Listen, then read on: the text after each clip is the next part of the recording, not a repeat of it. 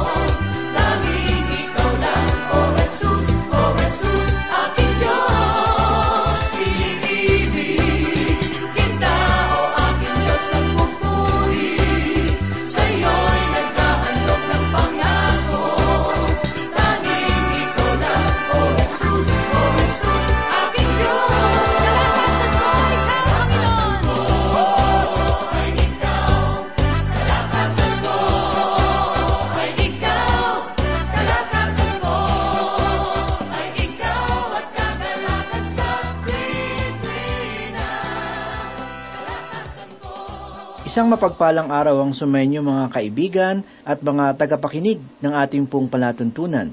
Nawa ay nasa mabuti po kayong kalagayan at nakahandang pagpalain ng Diyos. Ako po si Pastor Dan Abangco. Samahan po ninyo ako at tayo po ay matuto sa banal na salita ng Panginoon. Tayo ngayon ay dadako sa ikatlong kabanata dito sa aklat ni Nahum. Ang paksang ating pagbubulay-bulayan sa mga sandaling ito ay natutuon sa dahilan ng pagbagsak ng lungsod ng Ninive.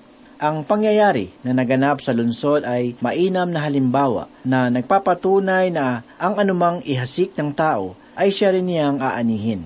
Kapansin-pansin na ang pakikitungo ng Diyos sa isang bansa at sa tao ay mayroong pagkakatulad. Maraming mga dalubhasang mananaliksik at tagapagsuri ang nagpapatotoo tungkol sa kaganapang isinasaad dito sa ikatlong kabanata ng Nahum. Ang pangyayaring iyon ay tunay na nakapangingilabot at walang angkop na salita ang maaaring sabihin upang ilarawan ng kalagayang iyon. Hayaan ninyong simulan ko ang ating pagbubulay dito po sa unang talata. Ganito po ang sinasabi. Kahabag-habag ang madugong lunsod, punong-puno ng kabulaanan at samsam at sa kanya'y hindi nawawala ng biktima. Ibinigay ni Propeta Nahum ang panloob na larawan ng lunsod ng Ninibe.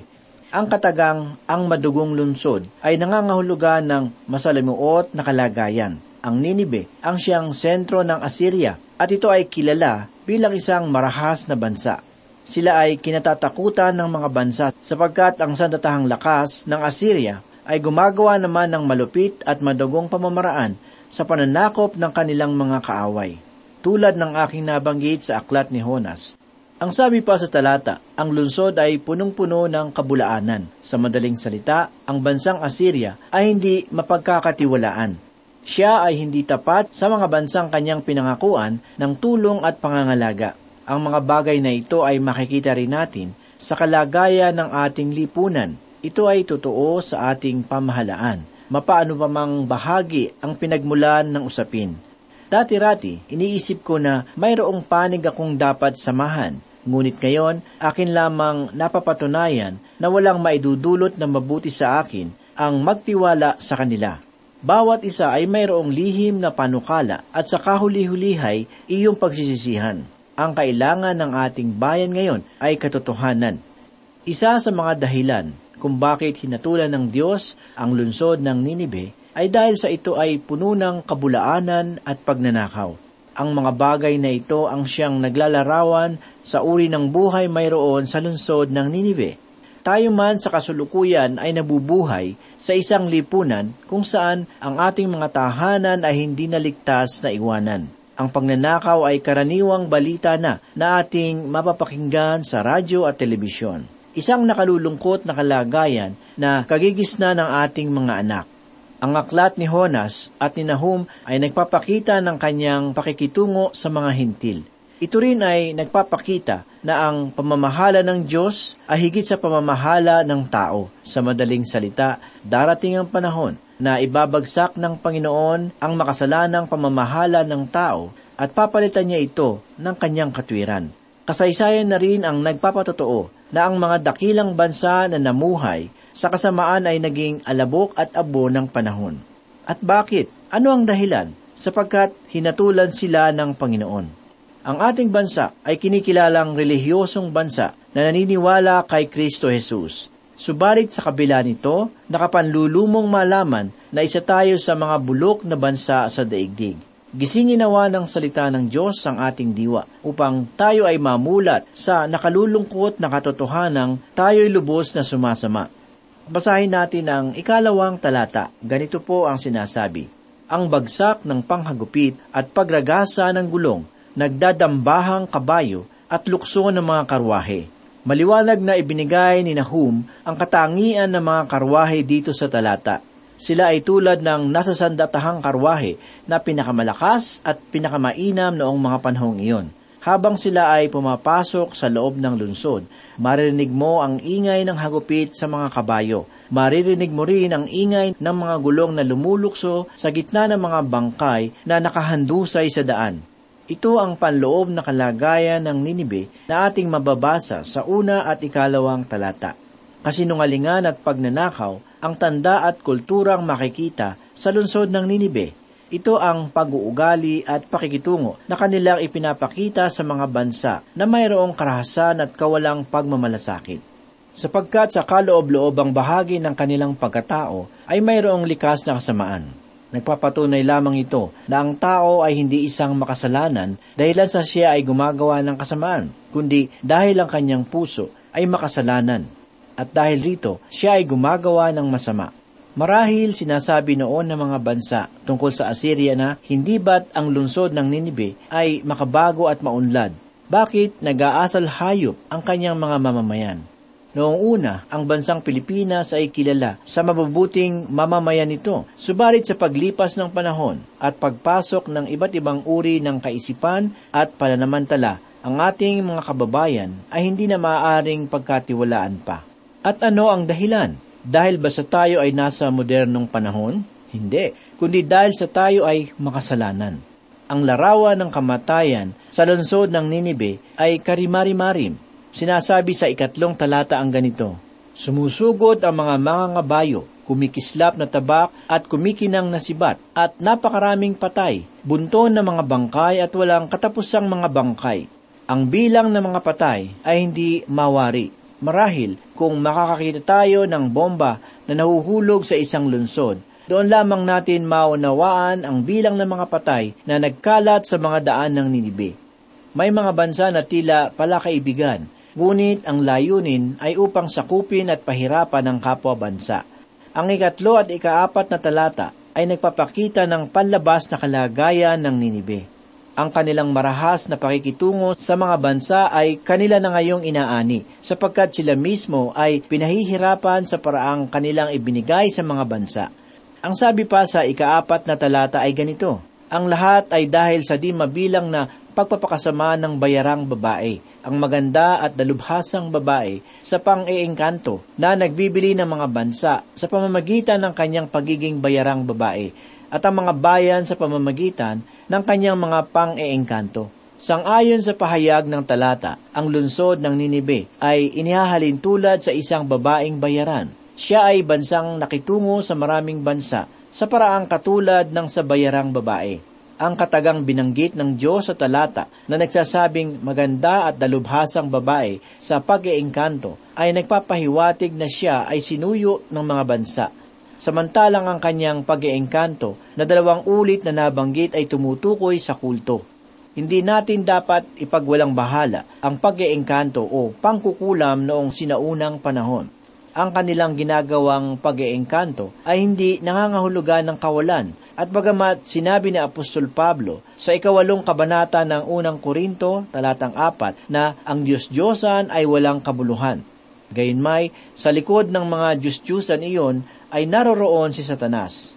Hindi ko na kinakailangang ipaliwanag ang bagay na ito sa mabusising paraan. Sapat na na ating malaman na sa likod ng bawat Diyos-Diyosan at kulto ay naroroon si Satanas sa panahon ngayon, ang mga gawaing ito ay ating makikita sa tinatawag na horoscope, mga anting-anting, medalyon, gayuma, mga batong agimat, at iba pang bagay na pinaniniwala ang nagdadala raw ng swerte. Lahat ng ito ay mga paniniwala at gawaing ginawang relihiyon ng Ninibe kaya naman ang Diyos ay makatwiran na sila ay hatulan sapagkat sila ay tumalikod sa katotohanan na nagmumula lamang sa tunay na Panginoon ng langit at lupa. Kahit na ang aklat ng pahayag ay nagsasabi na kung tayo ay dumating na sa katapusan ng panahon, isang relihiyon ang magiging isang bayarang babae na gagawa ng ganitong uri ng mga kasuklam-suklam na paniniwala. Sa aking palagay ay mayroon ng mga samahan na nagsasagawa ng gayong mga kaisipan. Isang mabuting pastor ang nagsabi na ang kanyang simbahan ay naniniwala sa pagkasalita ng iba't ibang wika at pagpapagaling. Ngunit maingat nila itong ginagawa sapagkat mayroong mga kulto na nagsasagawa rin ng gayong paniniwala. Kaibigan, nais kong isipin mong mabuti ang sasabihin kong ito hindi dahil sa ang isang bagay ay kakikitaan ng kamangha-mangha at tila espiritual na kaganapan, ay nangangahulugan na ito ay sang-ayon sa banal na kasulatan. Dapat nating suriin ang lahat ng bagay sa maingat na paraan gamit ang salita ng Diyos. Ito ay hindi pa rin nagmula sa Panginoon. At kung mayroon mang nilalang na mahilig magsagawa ng kababalaghan upang linlangin ang tao, iyon ay walang iba kundi si Satanas sapagkat bahagi ng kaparaanan ng Diablo na gayahin ng Diyos sa lahat ng kanyang mga gawa upang linlangin ang tao at kanyang ipahamak. Maliwanag na ipinakita sa atin ng Diyos ang dahilan kung bakit niya hinatula ng Ninibe. Ang kanyang gawa ay nagpapatunay na ang kanyang pasya ay makatwiran. At narito ang isang pahayag na ating makikita sa ikalimang talata na ganito po ang sinasabi. Narito, Ako'y laban sa iyo, sabi ng Panginoon ng mga hukbo, at aking itataas ang damit mo sa iyong mukha, at ipapakita ko sa mga bansa ang iyong kahubaran at sa mga kaharian ang iyong kahihiyan. Ito ang ikalawang ulit na sinabi ng Diyos sa Ninibe, ako'y laban sa iyo, kung saan sinabi ng Panginoon sa Gog at Magog, ako'y laban sa iyo. Natunghayan natin sa ating pag-aaral na ang bansang tinutukoy sa mga kabanatang ito ay walang iba kundi ang Rusya. Ang bansang ito ay hindi pa kilala sa panahon ni Ezekiel sapagkat hindi pa naman ito nabubuo bilang isang bansa.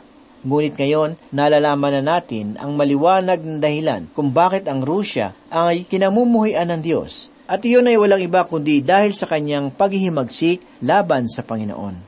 Tinanggap ng Assyria ang kapahayagan ng galit ng Diyos hindi dahil sa sila ay walang kinikilalang Panginoon, kundi dahil sa sila ay mga sumasamba sa mga Diyos-Diyusan. At sa likod ng pangeengkanto ay naroroon ang Diablo.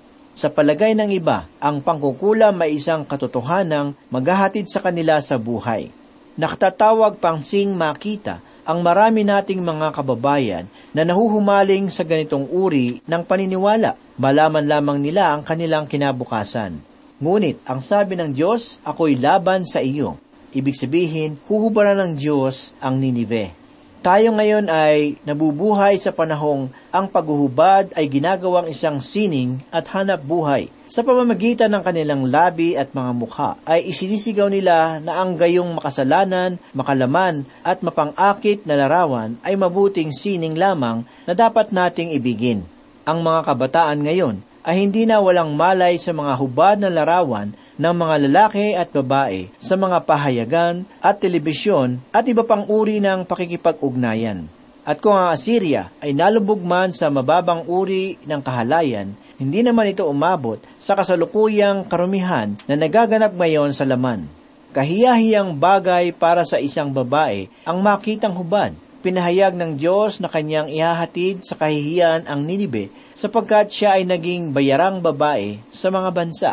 Ibig sabihin, ang kinikilalang dakilang lungsod ng Ninibe ay masasadlak sa alabok at abo ng pagkabagsak. At sangayon sa ika-anim na talata ay ganito po ang sinasabi, Tatapunan kita ng basura at gagawin kang katatawanan. Sinabi ng Diyos sa Ninibe sa pamamagitan ni Nahum, Kayo'y aking ibabagsak sapagkat ako'y laban sa inyo, Ninive. Ilalantad ko ang inyong kahihiyan sa buong mundo upang makita nila ang inyong pagkabagsak. Sangayon sa mga dalubhasang mananaliksik, ang mga labi ng lungsod na ito ay nagpapatunay na ang dating dakilang bansa ay naging kawalan ang katotohanan ito ay tunay na kamangha-mangha sapagkat nahayag sa mukha ng kasaysayan ang kadakilaan ng Diyos. Ang mga pangyayaring ito sa Ninibe ay mga bagay na hindi natin dapat ipagsawalang bahala. Ito ay nagtatanglay ng mga pangkasalukuyang mga mensahe at babala para sa ating bayan. Ang aklat ni Nahum ay nagpapahayag ng makatwirang pakikitungo ng Diyos sa mga bansa. Hindi ako naniniwalang ang parang ito ng Panginoon ay nagbago, sapagkat kung siya ay nagbago sa kanyang pamamaraan ng pakikitungo sa mga bansa, naniniwala akong lahat tayo ay mapapahamak. Dapat nating ipanalangin ang ating bayan.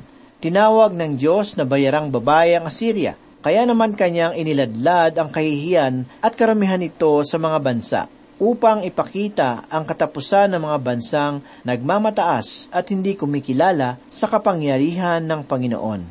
Sangayon sa banal na kasulatan, mapalad ang bansa na ang Diyos ay ang Panginoon. Kay gandang isipin na darating ang panahon na ang mga bansa ay isasamba sa hari ng hari at Panginoon ng mga Panginoon. Sa panahong iyon ay mararanasan ng buong daigdig ang katwiran sa ilalim ng pamamahala ng dakilang Mesiyas. Gayunmay sa panahong ito, hindi natin maililingid ang paglalaban ng mga bansa at iba't ibang kaguluhan na nagaganap sa loob nito. Maging ang ating bayan ay unti-unting bumabagsak dahilan sa mga katiwalian at pananamantala na nagaganap sa ating paligid. Hindi na natin magagawa pang magtiwala sa ating mga kapitbahay, di tulad ng naunang panahon ng ating mga ninuno, kung saan ang bawat magkakapitbahay ay nagbibigayan at nagkakaisa ang kultura ng bayanihan sa ating bansa ay tuluyan ng naglaho sa puso at isipan ng marami sa ating mga kababayan. Ang ating mga lunsod sana ay magpakita ng mabuting halimbawa para sa mga lalawigan ang siya pang nagiging punot dulo ng lahat ng mga kaugaliang nabubunsod sa mga mamamayan na maging suwail, mahalay at walang pagpapahalaga sa Diyos. Silipin natin ang ating mga simbahan ngayon Iilan na lamang ba ang nakakaalala sa Panginoon tuwing araw ng linggo? Nakalulungkot malaman na karamihan sa ating mga kababayan na nasa loob ng simbahan ay dumadalo lamang roon para kumain, magpasikat at magpapansin sa mga tao. Higit pa rito, nagiging matabang na rin ang panlasa ng bayan sa pakikinig ng mga aral ng Diyos mula sa banal na kasulatan maging ang programa ng Ang Paglalakbay dito sa radyo ay karaniwang nilalayuan sa tuwing may mga nakaririnig ng mensahe ng Panginoon. Kaibigan, lahat ng ito ay nagpapakita lamang na tayo ay nabubuhay sa magulong lipunan. Ito ang dahilan kung bakit sinabi ni Apostol Pablo sa ikatlong kabanata ng Timoteo, una hanggang ikalimang talata, ang magiging kalagayan ng mga tao sa mga huling araw. Ang sabi po sa talata, Ngunit unawain mo ito na sa mga huling araw ay darating ang mga panahon ng kapighatian, sapagkat ang mga tao'y magiging maibigin sa kanilang sarili, maibigin sa salapi, mayayabang, mga mapagmalaki, mapanlait, suwail sa mga magulang, mga walang utang na loob, walang kabanalan, walang katutubong pag-ibig, mga walang habag, mga mapanirang puri, mga walang pagpipigil sa sarili, mababangis, mga hindi maibigin sa mabuti, mga taksil at matitigas ang ulo, mga palalo, mga maibigin sa kalayawan sa halip na mga maibigin sa Diyos na may anyong kabanalan, ngunit tinatanggihan ang kapangyarihan ito. Lumayo ka rin naman sa mga ito. Ang mga masasamang katangian na ito, sa aminin man natin o sa hindi, ay hayag na makikita natin sa ating mga lipunan. Bawat panig ng daigdig ay mayroong mga suliranin na dulot ng mga masasamang katangian na ito. Tulad ng bansang Ninibe, pinapaniwala natin ang ating sarili na ang Diyos ay hindi natin kailangan, sapagkat iniisip natin na magagawa nating tugunan ang ating mga kahirapan. Ang Pilipinas ay tinaguriang bansang sumasamba kay Kristo. Gayunmay, nakalulungkot isipin sapagkat tulad ng Ninibe, tinalikuran natin ang liwanag ng Panginoon. Binulag tayo ng ating mga makasariling pagnanasa hanggang sa ang pananampalataya kay Kristo ay naging walang kabuluhan sa atin. Ang sabi ng iba, sa hirap ng buhay ngayon, kailangan nating maging tuso upang kumita ng salapi, sapagkat kung hindi, mamamatay tayo sa gutom. Kaibigan, ang paggawa ng paraan upang kumita ng salapi ay hindi masama hanggat ang pagsasagawa nito ay hindi nagbabasura ng ating kaluluwa patungo sa impyerno. Alam ng Diyos ang ating pangangailangan. Hindi siya bingi sa ating mga hinaing. Gayunmay, hindi hangalang Panginoon upang kanyang ipagkaloob ang iyong masamang hangarin. Sinasabi ko ito sapagkat maraming mga tao ngayon ang nagbabato ng sisi sa Diyos sa pag-aakalang ang Panginoon ang siyang nagkamali. Kinakaligtaan ng tao na ang pangunahing dahilan ng kanyang kasawian at paghihirap ay ang kanyang sariling maling pasya at maling pamumuhay. Malaking bahagi ng kahirapan ng tao ay naguugat sa kanyang pagtanggi sa aral ng banal na kasulatan. Tulad ng Ninibe, tinatanggihan ng marami sa atin ngayon ang liwanag na maghahatid sa atin tungo sa marunong na pamumuhay. Itinapon natin ang aral na naghahatid sa atin sa kabanalan at kasiyahan. Bunga nito, lahat ng ating mga gawi ay nauwi sa pagdurusa at kabiguan. Kung ang isang bansa ay mapalad, kung ito ay mayroong kaugnayan sa Diyos, gaano pa kaya ang isang tao na tatanggap ng pakikipagrelasyon sa Panginoon sa pamamagitan ng Panginoong Heso Kristo. Hindi ba't ang taong iyon ay magiging mapalad rin? Oo, kaibigan, mapalad ang taong ang tagapagligtas ay si Kristo. At bakit naging mapalad? Ano ang dahilan? Dahilan ba sa matatanggap ng tao ang kanyang anumang hingin kay Kristo? Dahil ba sa magiging milyonaryo siya? Kaibigan, kung ganito kababaw ang ating pagkaunawa sa pagiging isang tunay na mapalad, ay mabibigo tayo. Si Kristo bagamat hari ng mga hari at Panginoon ng mga Panginoon ay nagsabi na ang tunay na pagiging mapalad ay hindi yaman at kapangyarihang tinataglay ng isang tao, kundi kaligtasan at katiyakan na naroon tayo sa kaharian ng langit. Ito ang batayan ng pagiging tunay na mapalad ng isang tao ang kalagayan ng kaluluwa ang siyang pinakamahalagang kalagayan na dapat nating unahin. Sapagkat ano nga ang ating mapapala kung makamtan natin ang yaman ng sanlibutan, ngunit ang ating kaluluwa ay mapapahamak. Ang batayan ng pagiging mapalad sa Diyos ay iba sa pamantayan ng sanlibutan. Sa Panginoon, ang tunay na pagiging mapalad ay yaong makamta ng kaligtasan sa pamamagitan ng pananampalataya kay Heso Kristo na ating tagapagligtas. Ang makalaya sa kapangyarihan ng kasalanan ay masigit nating ibigin kaysa makalaya sa kahirapan. Ngunit ang sabi ng iba, tatanggapin ko lamang ang kaligtasan kung mapapatunayan ko na ililigtas ako ng Diyos sa kahirapan. Ngunit ang tugon ko naman, pagagamit ba ang Panginoon sa ating mga pagnanasa upang makamit ang ating pananampalataya? Hindi, sapagkat kung ang tao ay lalapit lamang sa Diyos dahilan sa makakamit na kahilingan, ang kanyang paglapit ay hindi tunay at wagas, sapagkat siya ay lumalapit sa Panginoon ayon sa pita ng laman. Ang ganitong uri ng paglapit ay hindi kinaluluguran ng Diyos. Kaibigan, ang paglapit na hinahangad ng Panginoon mula sa iyo ay mula sa tunay na pananampalataya sa Kanya. Isang uri ng pananampalataya na nakakakita ng kasalanan na nararapat pagsisihan upang sa pamamagitan nito'y magawa nating manalig at magtiwala sa Diyos na sa atin ay nagmamahal. Kaibigan, si Kristo Jesus ay namatay para sa iyong kaligtasan siya ay muling nabuhay upang ikaw ay magkaroon ng buhay na pananampalataya. Sana'y alalahanin mo ang kanyang ginawa sa krus ng Kalbaryo para sa iyo. Hindi pilak o ginto ang kanyang nais iabot sa iyo ngayon. Gayon may ibig niyang ipagkaloob ang buhay na walang hanggan upang siya ay makapiling sa kaharian ng Diyos. Nahahanda ka bang tanggapin ang kanyang kaloob?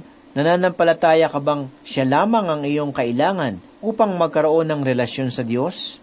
Kaibigan, anuman ang iyong katugunan, sanay ito'y si Kristo Jesus na iyong kaligtasan. Manalangin po tayo.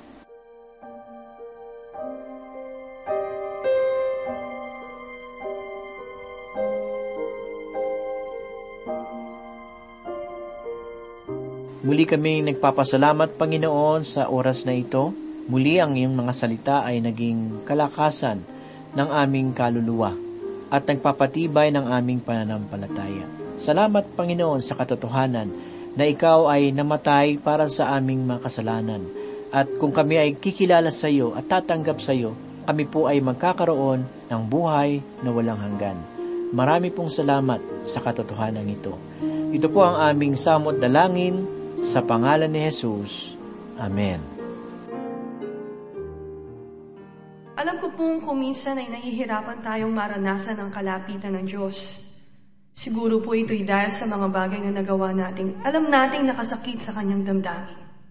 Subalit mapalad po tayong lahat, sapagkat may pangako ang Panginoon. Hahanapin natin siya at masusumpungan kung tayo ay lalapit sa Kanya na buong puso. Ako ay lalapit sa iyong harapan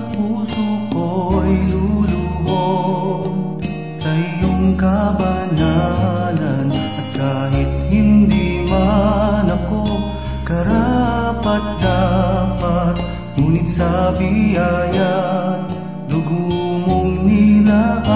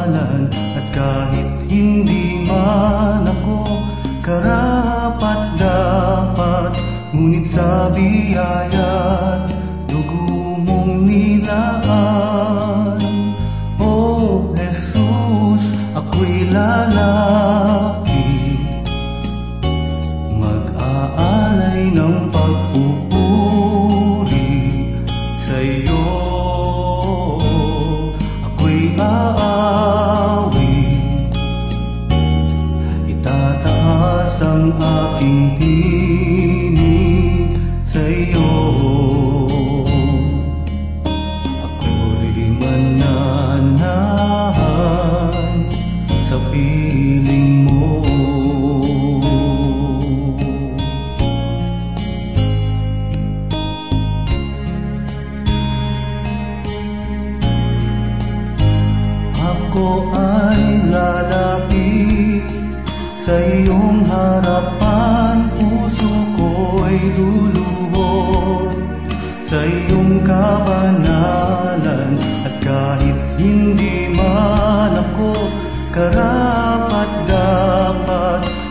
Ngunit